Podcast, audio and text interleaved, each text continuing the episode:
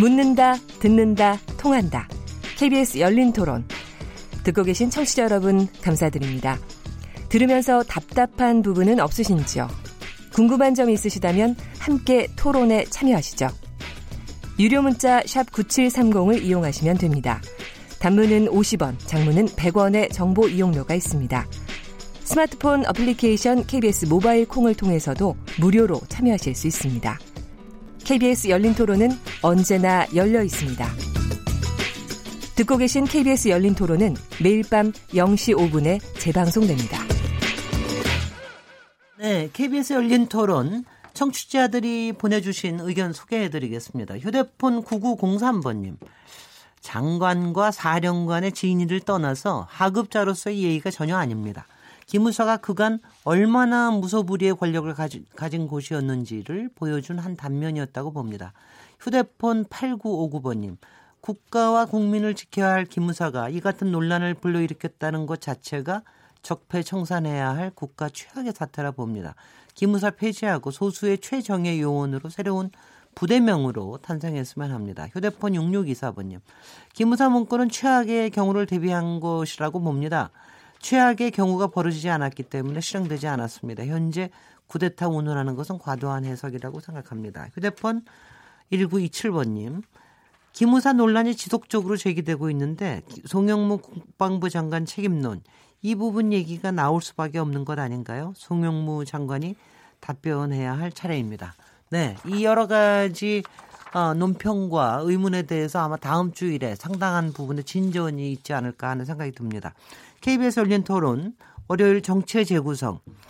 어, 이번에는 더불어민주당 당권 경쟁에 대해서 좀 토론해 보도록 하겠습니다. 강기정 전 더불어민주당 의원님, 정태근 전 한나라당 의원님, 박시영 민주코리아 부대표, 배종찬 리서치 앤 리서치 본부장 네 패널과 함께 하고 있습니다.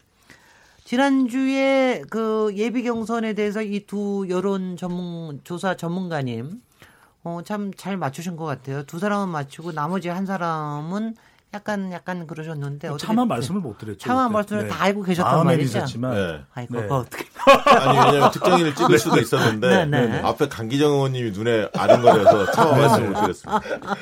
네, 그 대 대개는 예측한 대로 지금 나왔다고 보십니까? 네. 박시영 부대표님. 뭐 사실은 뭐 이해찬 김진표, 김진표 이해찬 두 분은 상당히 이제 그 당내 기반이 상당히 탄탄했기 때문에. 네.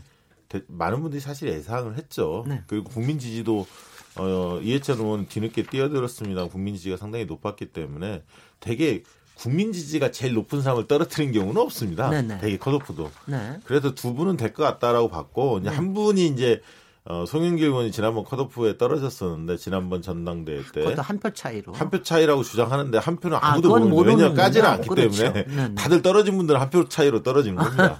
뒤에 네. 그래서 이제 송영길 의원이나 아니면 또 최재성 의원이 또 이제 지지 그 젊은 분들한테 최재성 의원들한테 지지세가 좀 있었고 또 박범계 의원도 그 여론조사에서 국민 지지도는 상당히 앞서 있고 네네. 또 이인영 의원도 어, 삼팔육 세대와 민평년 이런 어떤 조직들이 지원하고 있어서 과연 삼 위가 누가 될까? 음흠. 근데 사실 이런 것들이 현장 유세라든가 여러 가지 이제 변수들이 사실 있었는데 그래도 송영길 후보가 한 발 앞서 있다. 왜?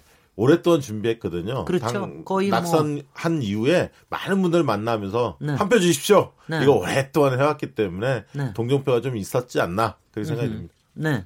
그렇게 보셨어요? 강기정, 강기정 의원이 내부에서도 다들 그렇게 그럴 거다 생각을 했습니까? 아니요. 마지막 순간까지 송영길 후보가 오를 거다라는 건 크게 예측 안 했어요. 송영길 의원 나왔을 때만 환호성도 나오고 막 그랬었다면서요. 예, 오히려 뭐 이인영 후보가 갖는 전국적 지지율도 있었고요. 음흠. 내부에. 그다음에 최재성 의원도 마찬가지고. 그런데 이제 이해찬 그 당대표 후보가 나오면서 최재성 후보는 상당히 아 어려워진 것 아니냐 이런 이제 분석들이 있는 것 같은데요. 어쨌든 송영길 그 후보가 세대를 대표하고 호남의 어떤 대표성을 가지면서 지금 그 삼 인 속에 들어간 것에 대해서 당 전당대회 그 당 대표 선거가 재밌게 된 거죠. 네. 네. 재미, 재, 재밌게 보이세요, 이제? 아주 재미난데. 마음 비우셨군요. 우리가 볼 때는 아주 재미난데. 원래 그, 저, 전당대회나 선거 같은 거 보면 치열하면요. 네. 본인들은 죽을 맛이고 보는 사람은 재밌습니다. 네, 근데 네. 지난번에 바로 예측하시기를 일 위, 이 위는 대개 이제 뭐 정해져 있기 때문에 음. 두 사람은 정해져 있기 때문에 나머지 세 번째가 누가 될 것이냐에 따라서 상당히 돌풍을 일으킬 수 있는 가능성이 있다. 이런 얘기를 하셨어요. 바로 그게 지금 지난 목요일 날 끝나고 난 다음에 많이들 얘기하는 겁니다. 근데 이제 끝나고 나니까 네. 뭐 후보 측에서 했는지는 모르겠습니다만 막 찌라시가 막 돌았어요. 또 네. 특정 후보가 일 위 했다. 네. 그런데 사실 이거는 민주당의 컷오프의 상황을 아는 분들이 보면 좀 웃습니다. 왜냐하면 네. 이게 한 사, 오 년 전부터 한 사, 오 년 됐습니다. 그 안에 참관하는 사람들은 한 명밖에 없거든요. 각 후보 측이 참관을 못합니다. 네. 그래서 이번에는 노웅래 의원이 참관을 했거든요. 위원장으로서. 예, 위원장. 아무도 모릅니다. 네. 그분밖에 모릅니다. 네. 그런데 이제 막 거짓 정보들, 가짜 뉴스가 막 예, 예. 이렇게 횡행하죠. 네. 내가 일 등했다 다들 네. 주장하니까요. 아니 근데 예. 그것보다도 이제 예측하지 않은 한 사람이 그 안에 들었다는 것 때문에 혹시 송영길 돌풍의 질 뭐 날 수도 있는 아니 언론이 본선에서. 언론이 상당히 주목은 했죠. 네. 왜냐하면. 어, 송영길 후보가 어쨌든 네. 세력이 조금 음, 그 두 후보에 비해서는 크지 않은데 네. 들어갔기 때문에 돌풍 아니냐 이렇게 해석도 합니다만 네. 본선에서는 사실 가장 중요한 게 당대표 깝이냐 아니냐 이게 네. 제일 중요합니다. 지난 대선에서도 안철수 후보가 고전했던 게 그 부분이거든요. 안철수 음. 후보 개인에 대한 호불호를 조사해보면 좋아하는 분들이 많았습니다. 음흠. 그러나 대통령감이 안 된다는 측면에서 지지로 안 갔거든요. 네. 이번 당대표 선거에서도 가장 중요한 포인트는 각 후보에 대한 호불호보다는 음흠. 당대표 깜이냐. 음흠. 지금 민주당이 처한 여러 가지 환경 속에서 가장 어떤 스타일의 인물이 필요한 건가. 네. 여기에 부합되느냐 안 부합되느냐가 관건이다. 저는 그렇게 봅니다. 그 정태근 의원님께서는 뭐 한 한 한 달 전부터 그 김부겸 장, 장관을 상당히 가능성 있는 당대표를 보시면서 어 좀 이제 대통령이 좀 이런 이런 부분에도 좀 손을 놔줘야 되는 거 아니냐 이런 얘기도 하시고 그랬는데 아니, 아니, 여하튼간에 지금 이렇게 세 사람 이렇게 되고 나니까 어떻게 보고 계세요? 저는 사실은 뭐 저 김부겸 장관을 총리시키고 네. 이낙연 총리를 당에 보내가지고 네, 네. 대표하자 이런 게 제 이제 뭐 상상력을 동원하면 할 수 뭐 고민해 볼 수 있는 내용이라고 말씀을 드렸던 거고요. 그 뭐 지금 계엄문건 특수수사단의 그 내용도 지금 뭐 유출되는 바인데 네. 민주당 지금 그게 유출 안 된다라는 보장은 없는 거고 그러니까 예를 들어 동아일보에서는 아예 구체적으로 무슨 그 송영길 의원이 뭐 일 등 한 것처럼 써놨잖아요. 그래서 누가 지금 일 등을 하고 안 하고의 문제가 아니고.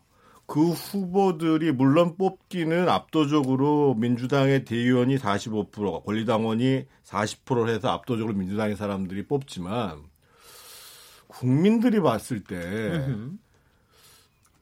과연 아 정말 집권당을 이끌어갈 만한 생각들을 갖고 있구나라는 거에 그런 측면에서 바라보면 예를 들면 이해찬 의원이 지금 이십 권, 이십 년 집권론을 얘기를 한단 말이에요. 그러니까 이십 년 집권론을 얘기하기 전에 이십 년 있다가 어떤 세상을 만들 거냐. 으흠.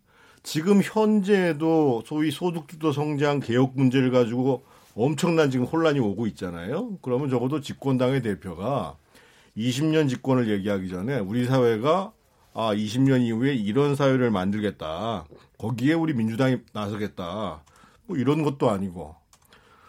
뭐 김진표 의원도 난데없이 뭐 경제 소방 아니 뭐 경제 소방수 얘기했다가 난데없이 뭐 이재명 의원 이재명 도지사 출당해야, 출당해야 된다 해야 나가야 된다 뭐 이렇게 얘기를 했다가 그래서 이게 처음에는 상당히 기대를 받는 것처럼 보여졌다가 야 이거 뭐 집권당이 결국은 그냥 뭐 청와대 그냥 따라가는 건가 보구나 아마 비판적으로 보는 사람들한테는. 조금 실망스러운 메시지들이 나온 한 주였던 것 같아요. 제가 아, 송영길 후보도 얘기해 주세요. 한 사람만 빼고 얘기하시면 송영길 의원은 어떻든 뭐 자기가 지금 이제 그나마 오십 대니까 네네. 오십 대, 육십 대, 칠십 대가 나왔잖아요. 네. 그러면서 이제 세대 교체 그리고 지지 기반이 확고하지 않으니까 그런 문제를 가지고 지금 오늘 디제이 특히 호남을 의식해서 갔는데 그나마 뭐 메, 메시지 상에서 아 지금 이제 민주당도 세대 교체가 필요하다. 네. 다음 미래를 내다볼 수 있는 뭐 그런 이제 지도자가 필요하다. 라는 면에 있어서는 뭐 오히려 크게 매력이 있지는 않지만 음흠. 별로 하자는 없다고 보여지는데 네. 한 가지 궁금해서 나치영부 대표님 오십 대 중후반들이 세대교체 주장하는 게 맞습니까? 아, 저 좀 웃기긴 했어요. 백 세 시대니까 가능은 아니죠. 사십 대가 사십 대 네. 후반 정도가 주장하면 맞는 얘기인데 네. 오십 대 중후반이면 이 대통령 돼야 할 나이 아닌가요? 그거는 조금 다릅니다. 우리가 네. 천구백칠십 년대 디제이나 그 와이에스가 네. 사십 대 기수로 등장할 때 우리 사회의 평균적 연령층. 으흠. 그러니까 예를 들면 소위 전후 세대에 있어서 소위 그 당시에 엘리트 집단들의 연령대가 낮았던 거예요. 평균적으로. 으흠. 으흠. 그리고 그 사회가 지금 천구백칠십 년부터 시작해서 무려 지금 사십오 년의 점점, 시간이 점점 지나가고 네네. 우리 사회 전체가 지금 상당히 이제 나이 많은 층으로 안정화되어 있는 상황이기 때문에 네. 그리고 현실적으로 보면 어떻든 절, 정치권 내에서 오십 대가 삼선, 사선을 함에도 불구하고 아 그래도 그 앞선 세대 그러니까 오십 세대들이 의미하고 있는 것이 소위 육십 년대 세대잖아요. 네. 그래서 뭐 그 앞선 세대보다는 보다도 이제 본인들이 자랄 때부터 컴퓨터도 경험했던 사람들이고 세대교체 얘기할 수 있는 거죠. 문제는 그치? 세대교체의 메시지가 뭐냐가 중요한 거죠. 저는, 여기서 저는, 이야기하는 저는 네. 생각이 강, 완전히 다른데 여기서 송영길 후보나 또 최재성 의원도 그런 주장을 했는데 여기서 이야기하는 세대교체는 연령이 아니죠. 연령의 문제만을 이야기하고 있는 건 아닌 것 같아요. 무슨 이야기냐면 이천사 년에 우리 지금 집권당의 모태라고 할 수 있는 열린우리당이 만들어지는데 이천삼 년에요. 이 이천삼 년의 주역들이 지금 예를 들면 이해찬 또 뭐 김진표 이런 분이었다는 거죠. 그런 음. 점에서 그 세대를 뛰어넘어서 새로운 이제 세대로 좀 리더십 변화가 있어야 된다라는 생각이 들어요. 근데 세대를 네. 바라보는 이번 어, 당대회 관련해서 전당대 당대표 예선이었죠. 예비경선 컷오프였는데 이 세대 교체를 연령대로 보지는 않는 것 같아요. 지금 네. 이해란 씨의 백 세 그 강조하는 노래가 있잖아요. 그 노래 들으시면 나야 가라거든요. 나야 가라. 네. 지금 뭐 우리 김진표 의원님 뭐 누가 저기 실제 연령대로 보세요. 어디 나가면 사십 대. 이건 그거는 그거는 뽀샵 덕분입니다. 무슨 말씀을 드리고 싶었냐면은 여기서 말하는 세대는 새로운 것을 이야기해 줄 수 있는 대변자를 세대 교체 이런 이야기의 의미를 담고 있는 것이 이번 어, 예비 경선을 보더라도 세 명이 뽑혀진 거 아닙니까? 다섯 명이 탈락을 했어요. 그런데 내용을 가만히 살펴보면 이 국민 여론이 상당히 반영됐다고 볼 수가 있습니다. 네네. 왜냐하면 사백 명이 넘는 중앙위원들은 이 정치 활동을 하고 계신 분들이기도 하고 굉장히 활발하신 분들이죠. 네. 그럼에도 불구하고 왜 이해찬 후보를 선택했을까? 으흠. 건강 이야기까지도 흘러나왔지 않습니까? 으흠. 그리고 김진표 어느 때도 김진표냐 이런 이야기도 나왔고 으흠. 이 송영길 후보는 이제 오히려 본인보다는 후배들한테 좀 기회를 줘야 되는 거 아니냐 이런 이야기도 나왔단 말이에요. 네네. 그런데 왜 이 사람들을 선택했냐 보면 국민 여론조사에서 그래도 지금 대통령이 안정적인 국정 운영을 하기 위해서는 경륜이 필요하다. 예. 이렇게 해서 중앙위원회의 마음을 움직일 수 있었던 것이고요. 으흠. 또 경제 이야기 계속 나오고 있거든요. 네. 최저임금 관련해서요. 그러면 이 김진표 후보는 경제 관련되는 부분을 당청 관계에서 아주 효과적으로 활약을 할 수 있는 인물이잖아요. 그런데 이 송영길 후보의 경우에는 호남 출신입니다. 자연스럽게. 그러면 적어도 가장 많은 또 더불어민주당의 기반이라고 한다면 지역적으로는 호남이잖아요. 네. 그걸 완전히 무시할 수 있었을까. 그래서 저는 이 국민 여론도 상당히 반영됐던 이 예비 경선이라면 적어도 본, 어, 본선이죠. 네. 팔월 이십오일에도 저는 여론, 국민 여론이 상당히 반영되지 않을까라는 생각을 하고 있습니다. 네. 박시영 부대표님 몇 번 손을 드셨는데. 제가 왜 세대도 네. 교체 주장에 대해서 좀 민감하게 반응하냐면, 네. 현실적으로 보면요. 여야의 지도자급들이 지난 대선을 거치면서, 음흠. 뭐 민주당 쪽은 예를 들면 안희정, 이재명 같은, 음흠. 그리고 지금 최근에 도지사 대 김경수가 있죠. 네. 대선 후보로 막 거론되고 있죠. 또 야당이나 무소속 쪽 보면은 원희룡도 있었고요. 네. 그다음에 안철수 같은 분들이 있습니다. 다 육십 년대생들입니다. 예, 예. 이미 정치의 주도권들을 그분 연령대에서 상당히 영향력을 행사하고 있어요. 그래서 네. 저는 송영길 후보가 팔일 학번인데 이분이 세대교체보다는 뭐 당을 강력하게 혁신하고 변화하겠다는 주장은 좋다고 보는데 네. 이 세대교체가 나이가 젊기 때문에 그게 전유물처럼 하는 게 음흠. 적어도 오십 대 중후반은 이제는 음흠. 그런 슬로건보다는 좀 대중에 이 먹힐 수 있는 슬로건을 가져가는 게 저는 좋다고 봐서 사실은 그런 얘기를 드린 겁니다. 그래서 저는 조금 조금 좀 불만스럽게 여기는 것들이 보통 정치권에 좀 샛별처럼 등장한 사람들 또 젊은 피라고 해가지고 등장했던 사람은 자기네들 생전 젊은 줄 알아요. 그러니까 자기네들이 나서면 항상 세대교체가 되고 젊은 피가 이인영 의원이 한 십 년 전부터 세대교체 주장한 거 아닙니까? 전당대회 나올 때마다. 그러니까는, 그러니까는 그거는 더 이상 안 된다는 생각은 확실하게 듭니다. 새로운 생각 그리고 미래에 대한 비전으로 좀 확실하게 좀 경쟁을 하는 그렇지만 게 필요하다는 생각. 뭐 여론 담당하는 사람이긴 네네. 하지만 우리가 뭐 꼭 그 정치나 선거가 아니더라도 이게 나이만으로 세대교체하는 건 부정적이거든요. 네. 아까 박시영 부대표 말씀대로 아마 나이만 가지고 이야기를 한 부분에 대해서는 저는 호응을 못 얻을 거라고 보고요. 네. 그럼에도 불구하고 강기정 의원님 말씀대로 뭔가 좀 다른 차원의 으흠. 접근으로 세대에 좀 이, 이 어떤 그 대변할 수 있는 정치적인 세력을 바꿔보자는 의미의 이 교체의 의미는 네. 저는 좀 긍정적으로 좀 볼 필요도 있을 것 같고요. 네. 거기는 지난주에 저 노회찬 의원이 돌아가셨을 때 사실 십 년 뒤에 버니 샌더스를 노회찬 의원에게서 본다 이런 얘기를 굉장히 많이 했었거든요. 그리고 버니 샌더스가 작년에 벌써 몇 년 전에 이 년 전에 어, 엄청나게 대선 후보로 나섰을 때가 칠십 대 초인데 근데 완전히 정말 젊은 사람으로 우리가 느껴지게 만들었는데 바로 그런 게 지금 필요한 게 아닌가 하는 그런 생각도 듭니다. 여기서 이제 뭐 그건 그렇고요. 일단 하여튼 세 명이 됐으니까 이 세 명이 지금 이제 어떤 과정을 통해서 이 본선이 진행이 되는지 잠깐 좀 설명 좀 해주시죠. 이건 배준찬 보면 배준찬 보면 다 이번 주일부터 뭐 제주도부터 시작을 한다는 얘기가 있던데. 네, 이제 지역별로 지역별로 경선을 하게 됩니다. 네, 경선을 하게 되죠. 네네. 경선을 하게 되는데 가장 중요한 거는 최종적인 건 팔월 이십오일 네. 네, 진행이 되는 건데 제가 잠깐 말씀드리고 이제 조금 더 구체적인 거는 박시영 부대표 말씀 주실 텐데 네.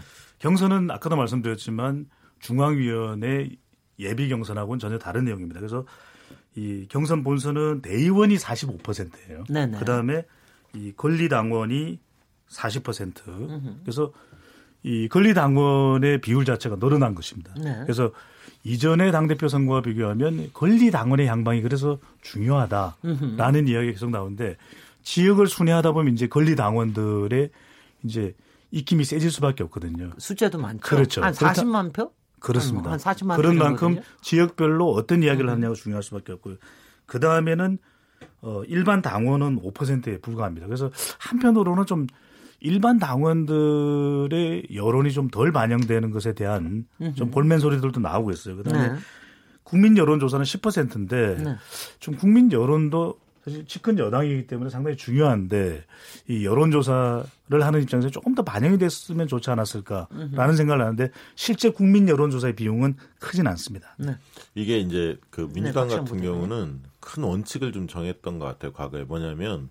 이 전당대회 같이 이 당대표를 뽑는 당권 투쟁에 있어서는 당원들의 포션을 늘리고 그다음에 공직 후보, 대선 후보나 총선 국회의원 후보를 뽑을 때는 국민 참여형 경선, 국민들이 참여할 수 있는 통로를 보장하겠다. 이게 큰 원칙이었거든요. 그래서 이번에는 기, 직전 그 룰에 비해서 권리당원의 포션은 늘렸습니다. 국민 여론조사를 좀 줄이고요. 아까 배준찬 본부장님 말씀하신 대로 그렇게 되는데 이게 이제 변수가 뭐냐면 이번 주부터 이제 뭐 제주, 광주 다니면서 이제 유세하고 티비 토론회 한 다섯 개 지역에서 티비 토론을 합니다. 그리고 네. 이제 이십오일 즈음에 해서 이제 권리당원 투표도 하고 다 하는데 권리당원이 이제 사십 퍼센트가 되다 보니까 권리당원의 상당수는 수도권에 거주하고 계신 분들입니다. 그러니까 네. 온라인 당원들이 많죠. 인터넷 네. 환경에. 그러니까 지역에서 활동하기보다는 직장에서 주로 이렇게 활동하시는 분들이 많이 계시는데 이분들이 이제 큰 변수고요. 그다음에 이제 대의원들은 전통적으로 지역위원장의 영향권에 있긴 합니다만 이제 그분들이 사십오 퍼센트. 그다음에 국민 여론조사 십 퍼센트인데 민주당 지지층하고 무당파만을 하고요. 네. 오 퍼센트는 이제 돈을 내지 않는 당원들을 이제 오 퍼센트 추론 추정해서 하는데 실질적으로 이제 이번 주부터 아마 여론조사 결과들이 막 발표될 겁니다. 네. 어, 왜냐하면 이제 되게 이제 흥미가 좀 있었어요. 원래 처음에 이제 김부겸, 이해찬 다 안 나올 때만 해도 조금 이게 관심이 좀 줄어들다가 그렇습니다. 조금 불이 붙는 양상이 네거티브도 좀 있는 것 같고요. 어쨌든 그래서 이번 주부터 이제 나오면 누가 이제 국민 여론에서 앞서냐. 근데 국민 여론에서 앞서는 후보는 어, 끝까지 갈 가능성이 있습니다. 적어도 네. 삼 위로 내려갈 가능성은 거의 없고요. 과거의 전례를 보면 지, 민주당에서 가장 빡세게 붙었던 게 사실은 어, 문재인 후보하고 박지원 후보하고 그랬죠? 붙었을 때입니다. 아주 그랬죠. 치열했습니다. 네, 네. 불과 막 아주 근소한 차이로 결론이 음. 났었는데요. 되게 이제 민심에서 앞서는 사람들이 어, 당심의 열세를 극복하고 음. 일 위를 한 경험들이 많습니다. 그래서 이번 주 다음 주에 과연 국민 여론에서 누가 앞설지 그걸 좀 유심히 봐야 할 것 같습니다. 지금 현재로서는 어떤 쟁점이 있나요? 강기정 의원님. 지금 이제 이재명 윤리에 회부할 거냐 이 쟁점이 하나가 이제 지금 막 만들어져 있고요. 네.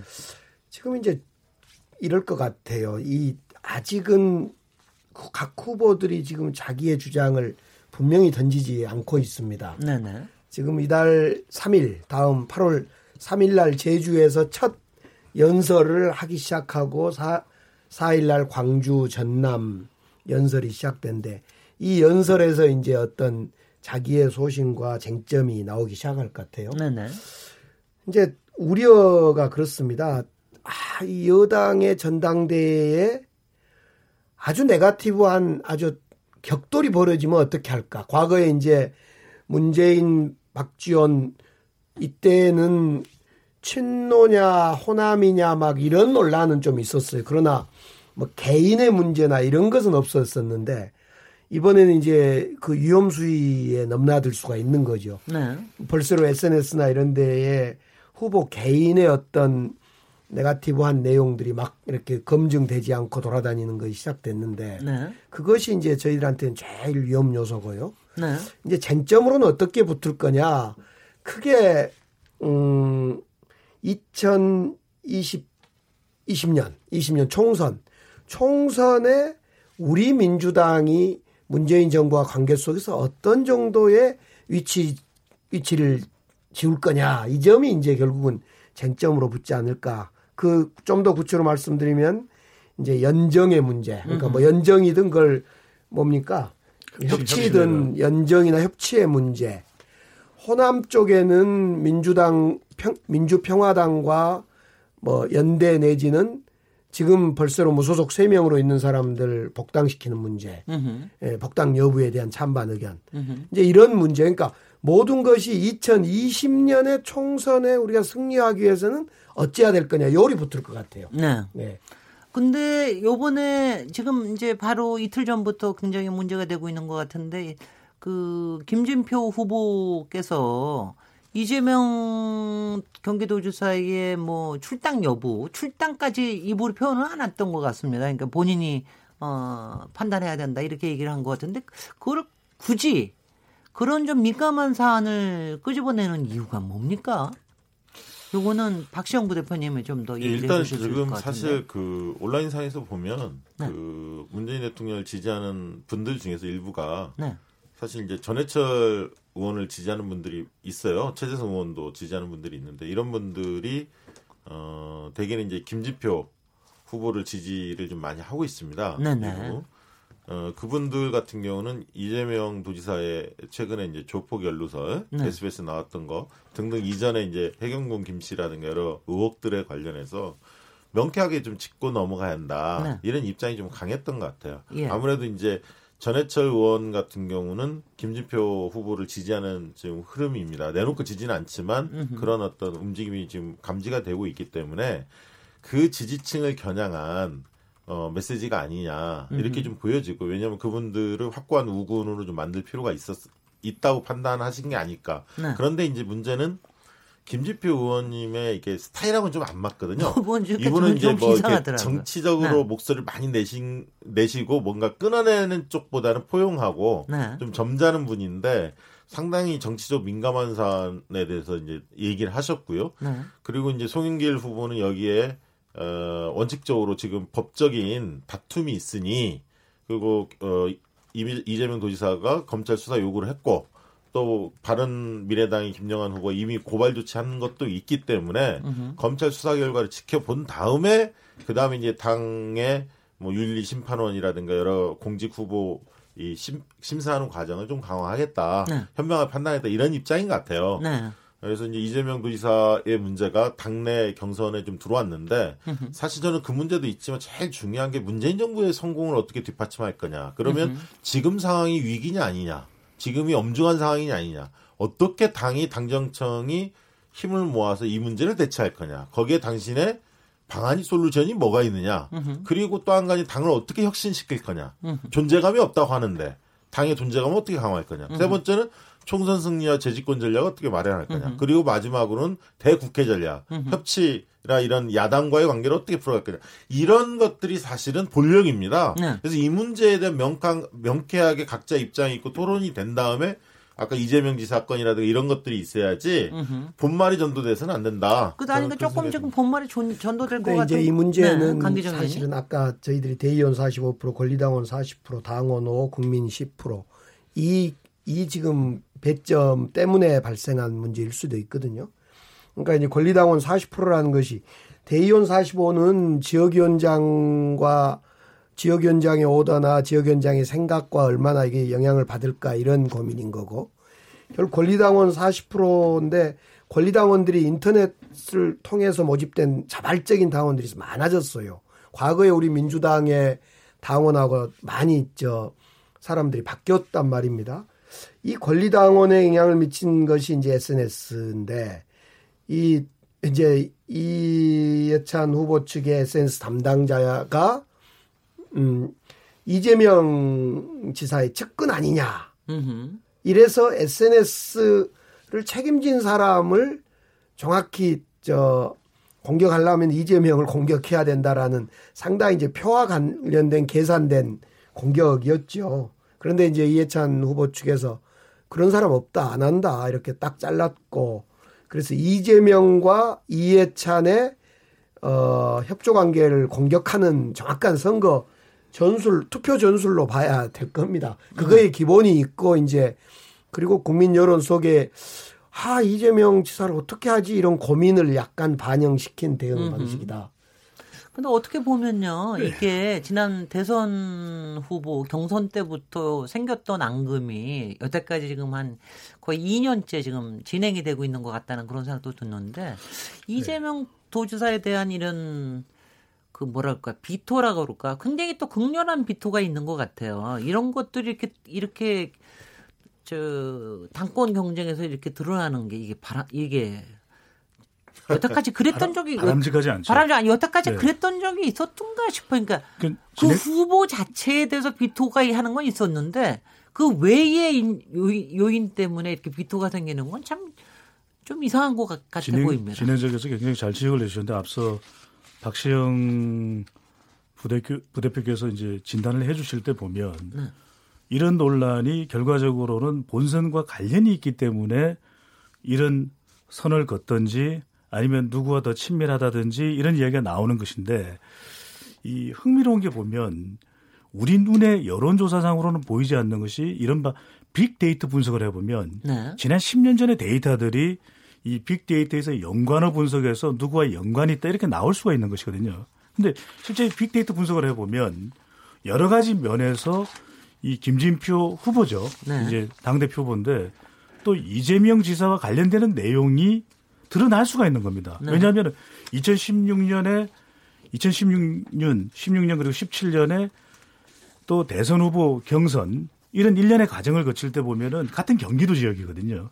그러다 보면은 꼭 연관이 되지 않다 하더라도 이 각종 이 대선 경선 과정에서 불거질 수 있는 이슈 때문에 이름이 공동으로 거론되는 경우들이 있어요. 네네. 그리고 같은 경기 지역이기 때문에 도지사 후보로 나섰을 때 최종 후보가 되고 난 이후에는 음으로 양으로 또 도와줄 수밖에 없는 상황이거든요. 그렇다면 자칫 부정적인 논란이 되고 있는 이재명 지사와 관련된 건 자체가 으흠. 관련된 이슈 자체가 이 김진표 후보에게는 상당히 불리하게 작동될 수도 있거든요. 그러니까 글쎄, 먼저 맞지. 나서서 으흠. 이 우리 눈에는 보이지 않지만 빅데이터상의 작은 작은 이슈가 사례가 점점 점점 큰 덩어리가 될 수 있는 것이거든요. 네. 그런 부분들에 선을 그을 수 있는데 왜 그럴 수 있느냐.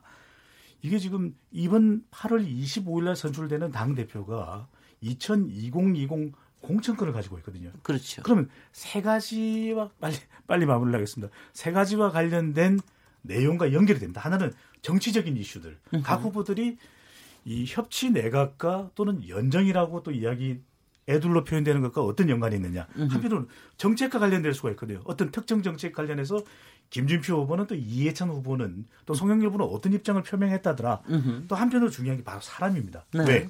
지금 후보들과 연관을 검색을 해보면 특정 인물이 막 거론이 돼요. 으흠. 가령 특정 의원들 또는 당 외에서. 으흠. 그러면 그분들은 죽자고 달려들어서 이 당대표의 당선을 위해서 노력을 하는 거죠. 왜냐하면 당대표가 되어야만 본인도 당에서 역할을 할 수 있기 그렇겠죠. 때문에. 그렇죠. 그런 거 아닙니까? 네. 그렇습니다. 그렇기 네. 때문에 그런 검색되는 것에 대해서 특히 두드러지는 것이 이재명 지사일 수도 있고 또는 우리가 지금 어떤 누구누구는 어떤 당대표 후보를 돕더라 하는 것이 이 인터넷상에서 또 댓글상에서 보여지거든요. 네. 그렇다면 오히려 그분들이 하는 이야기가 마치 이 후보의 의견인 양 음흠. 이렇게 연결되면서 지금 당대표로 전개되는 과정에 인터넷상에서 음흠. 댓글상에서 상당한 영향을 준다라는 네. 거예요. 바로 아, 이 부분 때문에 예, 이 부분 때문에 어, 마무리를 하자면 빨리 선을 긋는 전략으로 보여집니다. 아니 지금 얘기하시는 걸 들으니까 제가 요새 그 과학계에 나오는 카오스 이론이 생각이 납니다.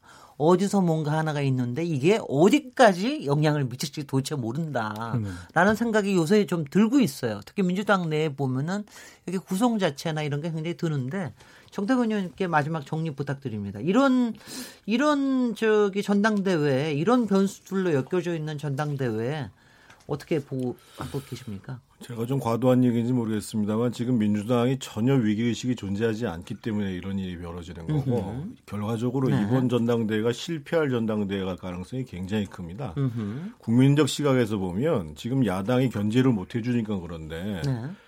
지금 사실은 그 일자리 문제, 그 최저임금 다음에 자영업자들 문제 그리고 이제 노회찬 대표가 이제 그런 극단적인 선택하기 전에 삼 일 전에 얘기했습니다만 아 이게 최저임금의 문제가 아니라 자영업자가 삼십 퍼센트나 되는 산업 구조의 문제다라고 고백을 하고 있는 상황인데도 불구하고 으흠. 실제로 집권당 내에서는 이런 문제와 관련해서 논쟁이 벌어지지 않아요. 네. 그러니까 적어도 지금 상황에서 예를 들면 이천사년도를 돌이켜보면은요. 이천사년도 열린우리당이 총선에서 승리하잖아요. 그해 십일월 달부터 곤두박질을 치기 시작하는데 그때 이 사건이 뭐냐면 솥단지 사건입니다. 네. 자영업자들이 전부 나와가지고 여의도 바로 옆에서 솥단지 집어넣으면서 시위를 했습니다. 그러니까 실제로 집권당이 국민들 구체적인 문제에 대해서 고민을 하기보다 그때도 총선 승리라는 것들을 기화로 해서 개혁까지 밀고 나가 사 대 개혁까지 밀고 나가자고 난리쳤을 때거든요. 네. 그러면 적어도 지금 내에서 지금 민주당 내에서 당대표를 하고자 하는 사람들은 과연 그럼 우리가 지금처럼 계속 개혁과제, 이념 중심의 개혁과제를 갈 것인지 실용으로 전환할 수 있는지 그리고 실제로 청와대와 내각에 있어서 압도적인 청와대가 우위에 점하고 있는 상황 속에서 이 정부의 승리를 위해서도 당에서는 어떠한 역할을 할 것인지 그리고 아 진정으로 우리가 강한 민주당이 될 것인지 협치를 이끌어갈 수 있는 유능한 정당이 될 것인지 뭐 이런 논란이 있어야 되는데 그러다 보니까 자기 소위 당내 기반이 세다고 하는 소위 친문 지지 세력 때문에 난데없이 무슨 이재명 얘기가 나오고 아하.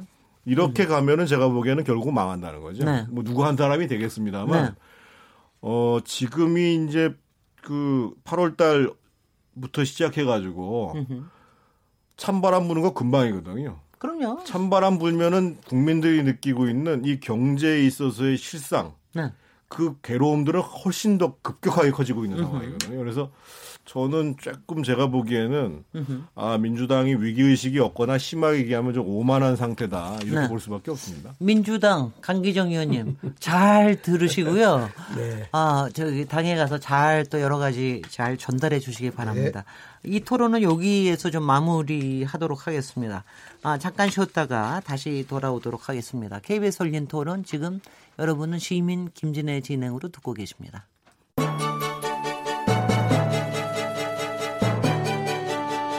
라디오 토론이 진짜입니다. 묻는다, 듣는다, 통한다.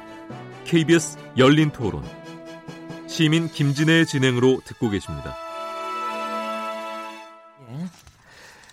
아, 열린 토론. 어, 오늘 월요일 정치의 재구성. 어, 강기정 전 더불어민주당 의원님, 정태근 전 한나라당 의원님, 박시영 민주코리아 부대표님, 배종찬 리서치 앤 리서치 본부장님 네 분과 함께 어, 토론하고 있습니다. 이번에는 자유한국당 김병준 비대위 체제에 대한 어, 토론을 좀 해보도록 하겠습니다.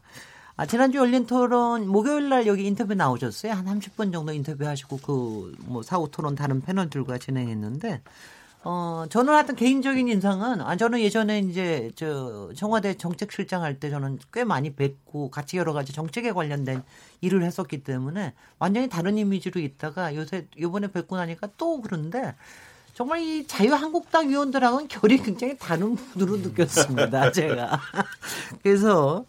어, 그래서 과연 이게 잘 될까? 뭐 지금으로 봐서는 이제 상당히 좀 잘 안착을 하고 있다라는 그런 평가도 좀 있기도 한 것 같은데 오늘 그 봉하마을 가서 노무현 대통령 참배하면서 또 이것에 대해서 조금 뭐 설왕설래도 좀 있긴 하지만 어떻게 평가하고 계십니까? 정태근 의원님부터 시작하시겠습니다.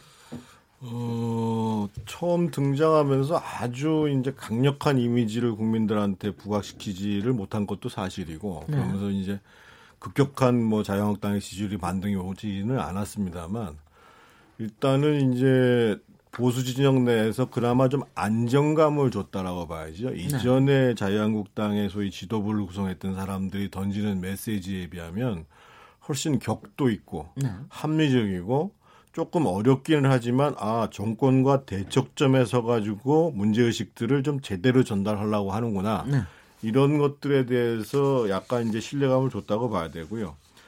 또 한 가지는 그 오늘 이제 봉화마을에 가서 다 함께 잘 사는 나라 이런 이제 메시지 그리고 이제 사회가 통합으로 가야 하고 힘을 모아 나가야 된다.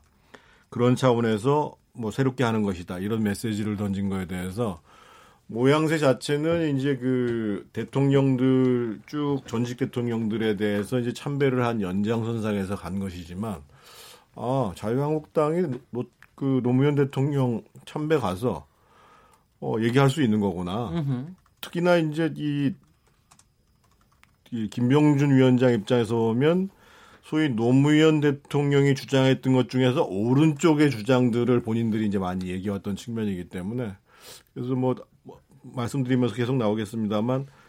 거기에 대해서 일단 친박들이 일단은 친박이라는 걸 드러내지 않아야 되는 것이 자기의 생존이라고 생각을 하기 때문에 그래서 당도 지금 어느 정도 안정화되어 있는 상태에 그래서 으흠. 일단 조금 더 지켜봐야 되는 것이 아닌가 이렇게 보여집니다. 네, 네, 박지원 부대표님. 뭐 저는 그렇게 평가합니다. 그러니까 그 김병준 비대위원장 연착륙은 하긴 했는데 네. 하긴 했는데 좀. 잡음이 좀 줄어들었죠. 네. 연착륙을 했는데 그 저기 지지율도 뭐 하, 하락하는 걸 일단 스톱했어요. 네, 멈췄는데 일단. 사실은 네. 어, 지난번에도 말씀드렸지만 대중의 흡입력은 좀 약하다. 그 무슨 얘기냐면 되게 이제 비대위원장 출범하고 비대위원 인선하고 막 이러면 기대감 같은 게 있고 컨벤션 효과가 있습니다. 그렇죠. 그래도 지지율이 뭐 삼 퍼센트 오 퍼센트 이렇게 뛰기 마련인데 음흠. 아직 그런 조짐은 안 보입니다. 그런데 네. 저는 이렇게 평가하고 있, 싶습니다. 김병준 비대위원장한테 남은 시간은 딱 이 개월이다. 네. 두 달 남았다. 왜냐하면 두 달 동안 지지율을 오 퍼센트 이상 끌어올리지 못하면 반드시 뒷문이 열리게 돼 있습니다. 네. 내용이 시작됩니다. 저러려면 왜, 우리가 왜 모셔왔지? 라는 이제 내부에서 공격이 시작될 겁니다. 그래서 지금 오늘 봉하마을처럼 예를 들면 합리적 보수라든가 중도층들이 끄덕끄덕 거릴 수 있는 으흠. 그런 행보들을 많이 하시는 게 좀 필요한데 네. 어, 사실 이분이 이제 과거 이천칠 년부터 시작해서 상당히 이제 대선에 대해서 욕심이 많았던 분입니다. 이 네. 본인이 굉장히 내공이 세다 이런 것들을 스스로 많이 자임하고 계시고 주변에 그런 의사들도 간접적으로 필요를 많이 하셨는데 어쨌든 본인의 욕심을 최대한 내려놓고 당의 어떤 새로운 가치를 이야기했으니까 거기에 걸맞는 행보들을 많이 했으면 좋겠습니다. 네. 어쨌든 보수 한 축에 좀 건강하게 쓰는 게 좋은 거니까요. 네. 근데 예. 지금 하고 계시는 행보가 마치 좀 대권 후보로서 행보랑 하고도 조금 비슷하다 이런 얘기를 하시는 분들도 계시더군요. 비대위원 인선하면 좀 꼬였죠. 네, 네. 예. 글쎄요, 네. 글쎄요. 이런, 이런저런 평가가 나오기는 하는데 네.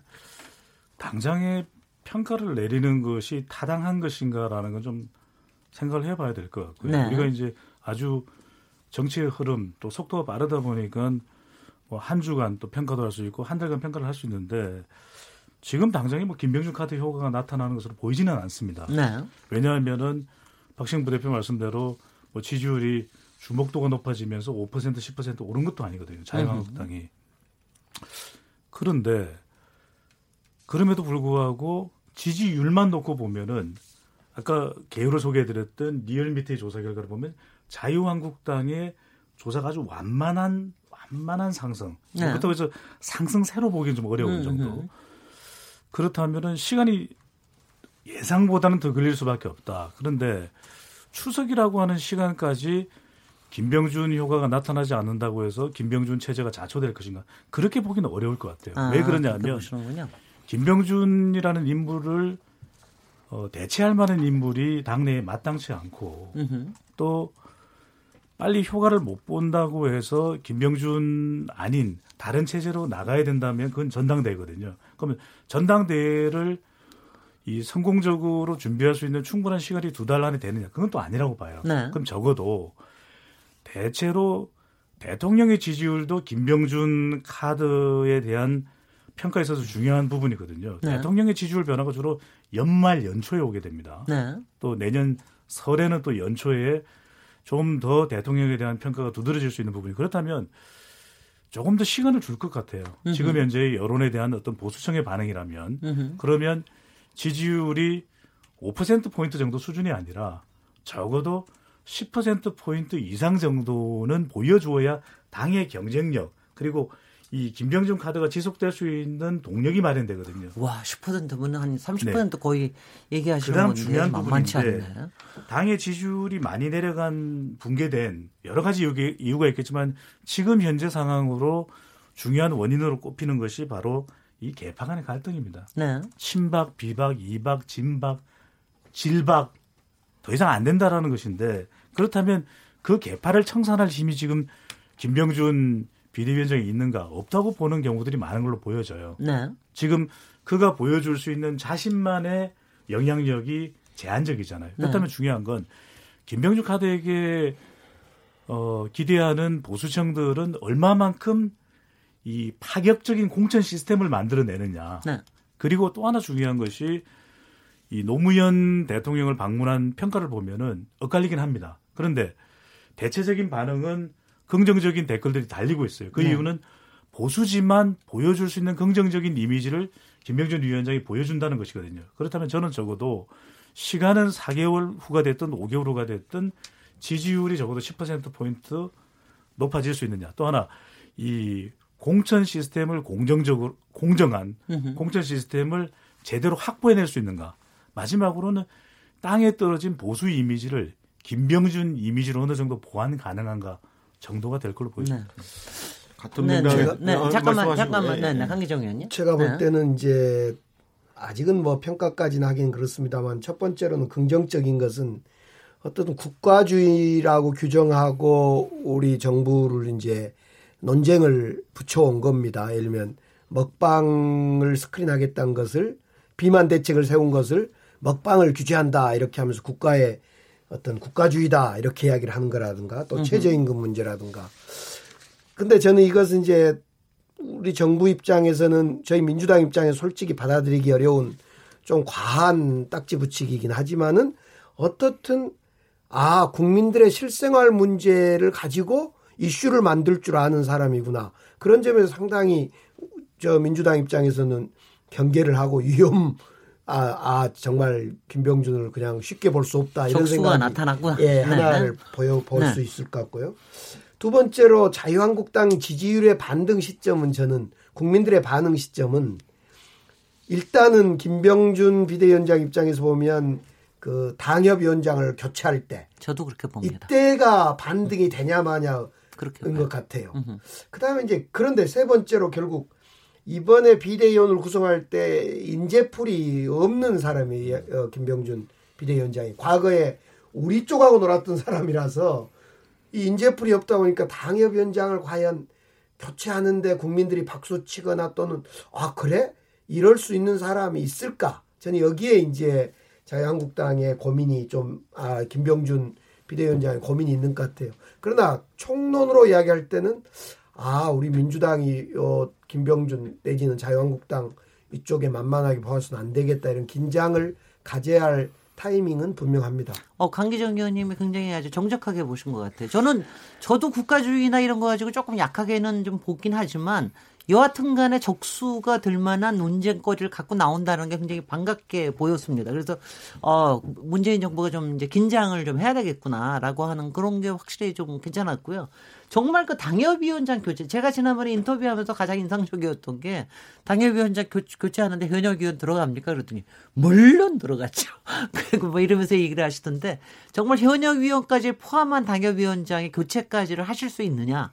여기서 실제로 하실 수 없더라도 그 과정에서의 싸움 자체가 국민들한테 어떤 이미지를 주느냐가 굉장히 중요한 관건이 될 것 같은데 어떻게 생각하세요? 우리 정대근 의원님께서. 저는 먼저 지금 김병준 위원장한테는 조금 시간이 있어요. 네. 그리고 지금 자라 인물 교체보다도 인물을 하루아침에 구해할 수가 없기 때문에 인물 교체보다도 지금 정책과 메시지로 충분히 반등할 수 있는 상황이 돼 있고 특히나 이제 지금 어차피 문재인 정부가 지금 하향 추세에 와 있는 상황인데 네. 쉽게 정책적 변화를 하기가 쉽지가 않은 상황이거든요. 네. 예를 들면 지금 국가주의 문제, 먹방 문제, 그 자판기, 뭐 커피 자판기 얘기하지만 그거는 이제 어, 시작인 거고 이렇게 갈 겁니다 아마. 예를 들면 어, 정부에서 지금 소위 신기업 정책을 얘기를 하면서 주로 얘기하는 것이 공정거래위원회를 중심으로 해가지고 경제력 집중 해소한다, 지배구조 해, 바꾼다, 그다음에 이제 공정거래한다. 그러면 경제력 집중 문제, 지배구조 문제, 이거 서둘러 문제 아니다. 지금은 공정거래 문제만 집중하면 된다. 으흠. 이렇게 차별을 가져갈 거예요. 네. 예를 들면 최저임금 문제도 마찬가지입니다. 지금 정부에서는 저렇게 고집을 하고 있지만 국회에서 계속 왜 업종별 차별성을 못하냐. 이 문제를 가지고 쟁점에 들어가기 시작하면 그거 방어하기가 쉽지 않습니다. 오십시간 네. 노동제도 마찬가지고요. 네. 예를 들면 세금 문제도 가장 얘기만 세금 문제 같은 경우도 왜 꼭 보편 증세를 하지 부자 증세만 하려고 그러느냐. 이렇게 문제를 제기해 들어가는 거죠. 네. 그러니까 실제로 자유한국당이 기반으로 하고 있는 중산층에다가 그 밑에 있는 광범위한 자영업자층까지를 포괄해서 그 사람들이 끄덕거릴 수 있는 문제 제기를 이전과는 다르게 해 들어간다는 겁니다. 대안을 네. 갖고. 네. 예를 들면 이런 거죠. 지금 이제 우리 성장률이 지금 올해 삼 퍼센트에서 이 점 오 퍼센트로 떨어진, 더 떨어진다는 거 아니에요? 미국은 지금 사 퍼센트 성장하고 있는데, 아니, 미국에서는 지금 법인세를 갖다가 무려 삼십오 퍼센트에서 이십일 퍼센트로 낮추는 바인데, 왜 꼭 이거를 이십이 퍼센트에서 이십오 퍼센트를 올려야 되냐? 으흠. 이런 문제 제기를 하는 거예요. 네. 그러면 실제로 논쟁의 내용들이 달라지기 시작합니다. 네. 달라지면, 어, 이전에 봤던 보수정당하고, 아, 좀 다르네. 네. 그러니까, 그전에는 거의 발목 잡기식의 문제 제기를 했다고 한다면 이제는 이슈를 선점해가지고 그 이슈에 대한 대안을 갖고 문제를 제기하면 네. 거기서 사람들이 아, 이게 조금 달리 봐야 되겠네. 그러니까 네. 왜 거기서 그게 먹힐 수 있냐면 이 정부가 상당히 개혁과제 중심적으로 밀어붙이려고 하는 속에서 전체적인 정책의 수밀관성들이 떨어지기 때문에 그렇습니다. 그래서 네. 이러한 정책적 과제와 메시지를 가지고 국민들한테 어필을 하고 거기에 더해서 이제 정치개혁. 네.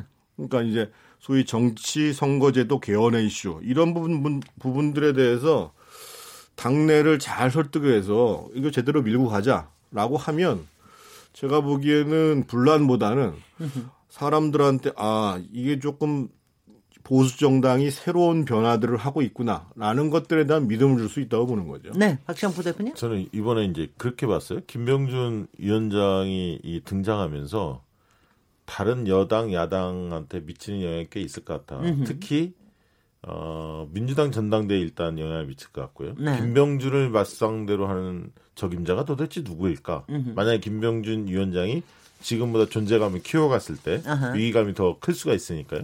그리고 또 바른미래당이나 이런 데는 또 손학규 등판설이 나오고 있고 네. 민주평화당은 또 정동영 얘기도 음흠. 나오고 있습니다. 나름대로 네. 정치 관록과 경험이 굉장히 풍부한 분들이 여야 간에 전면에 들, 어, 포진할 가능성이 상당히 큽니다. 음흠.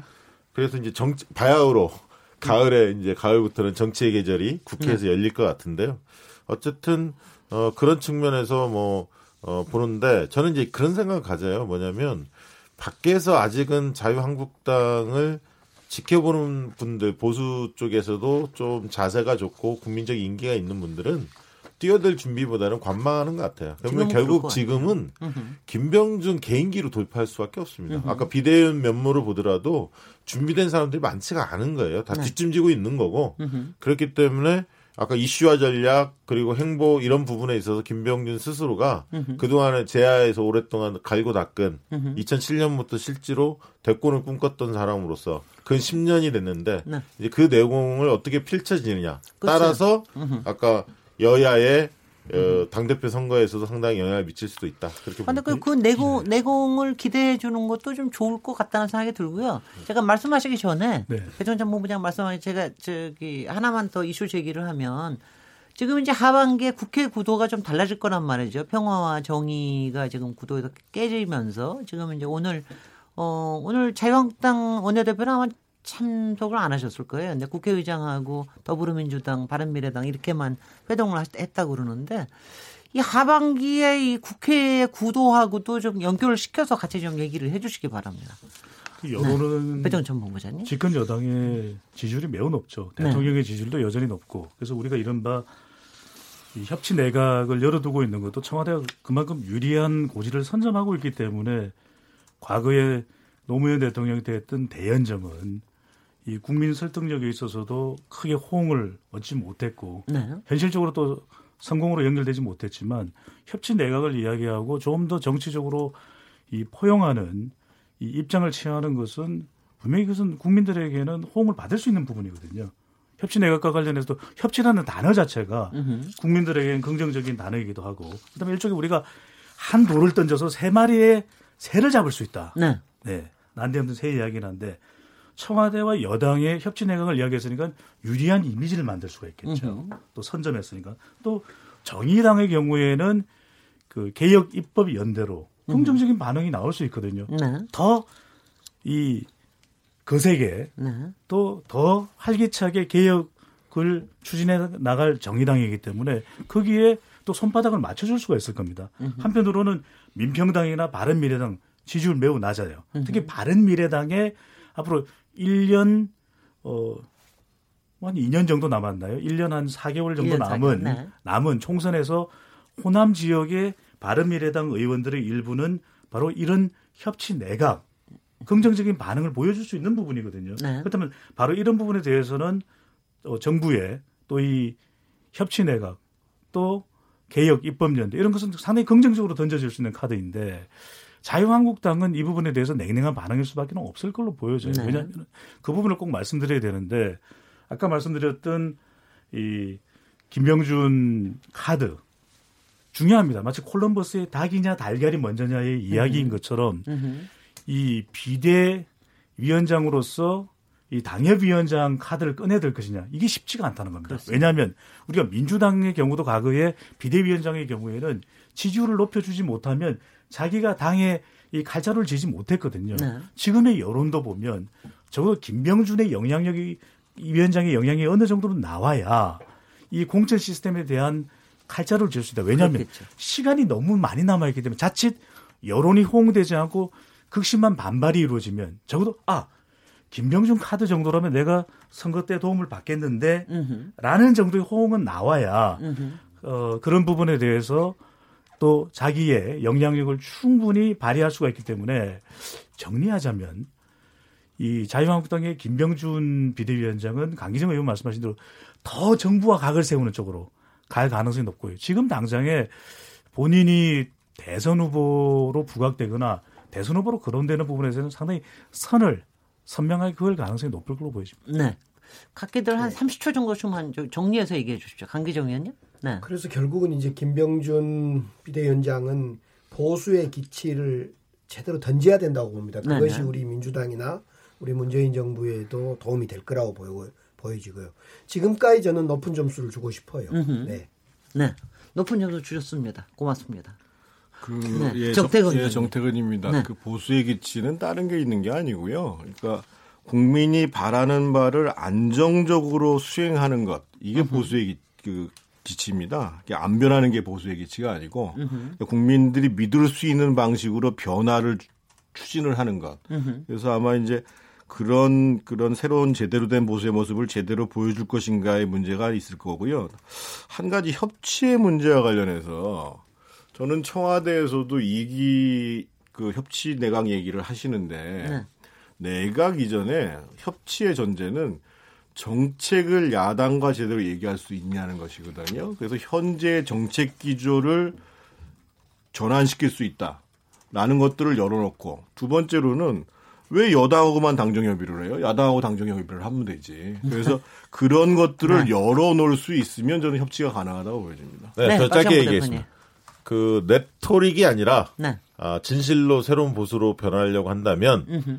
개혁 민생보완들, 상가차 네. 임대차 보호법 뭐 네. 이런 것들에 대해 쌓여있는 것들을 조건 없이 네. 자유한국당이 먼저 하겠다. 이렇게 나서야 합니다. 저도 그 점에 대해서 굉장히 기대가 크고요. 오히려 개혁 입법, 이제 입법에 대해서 김병준 위원장의 아마 여러 가지 리더십과 좀 연결시켜 생각할 수 있지 않을까 싶다는 생각이 들고요. 마지막으로 질문. 오늘 두 분 자리 바꾸셔서 어떠셨어요? 답답했습니다.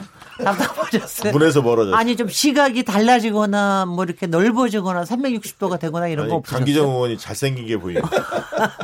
그것만 하더라도 굉장히 좋은 효과고요. 서로 다른 다른 자리에 있으면은 서로가 다르게 보인다는 것도 굉장히 좋은 것 같습니다. 결정적으로 제가 말씀드릴 상황이 없고 시간이 없네요. 저는 네.